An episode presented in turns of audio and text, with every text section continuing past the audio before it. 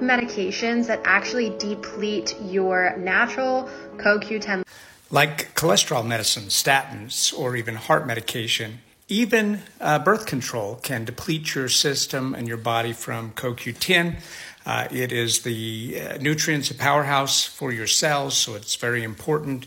Uh, but make sure you're taking a good, high quality uh, uh, um, supplement that your body can absorb. Not all supplements are alike.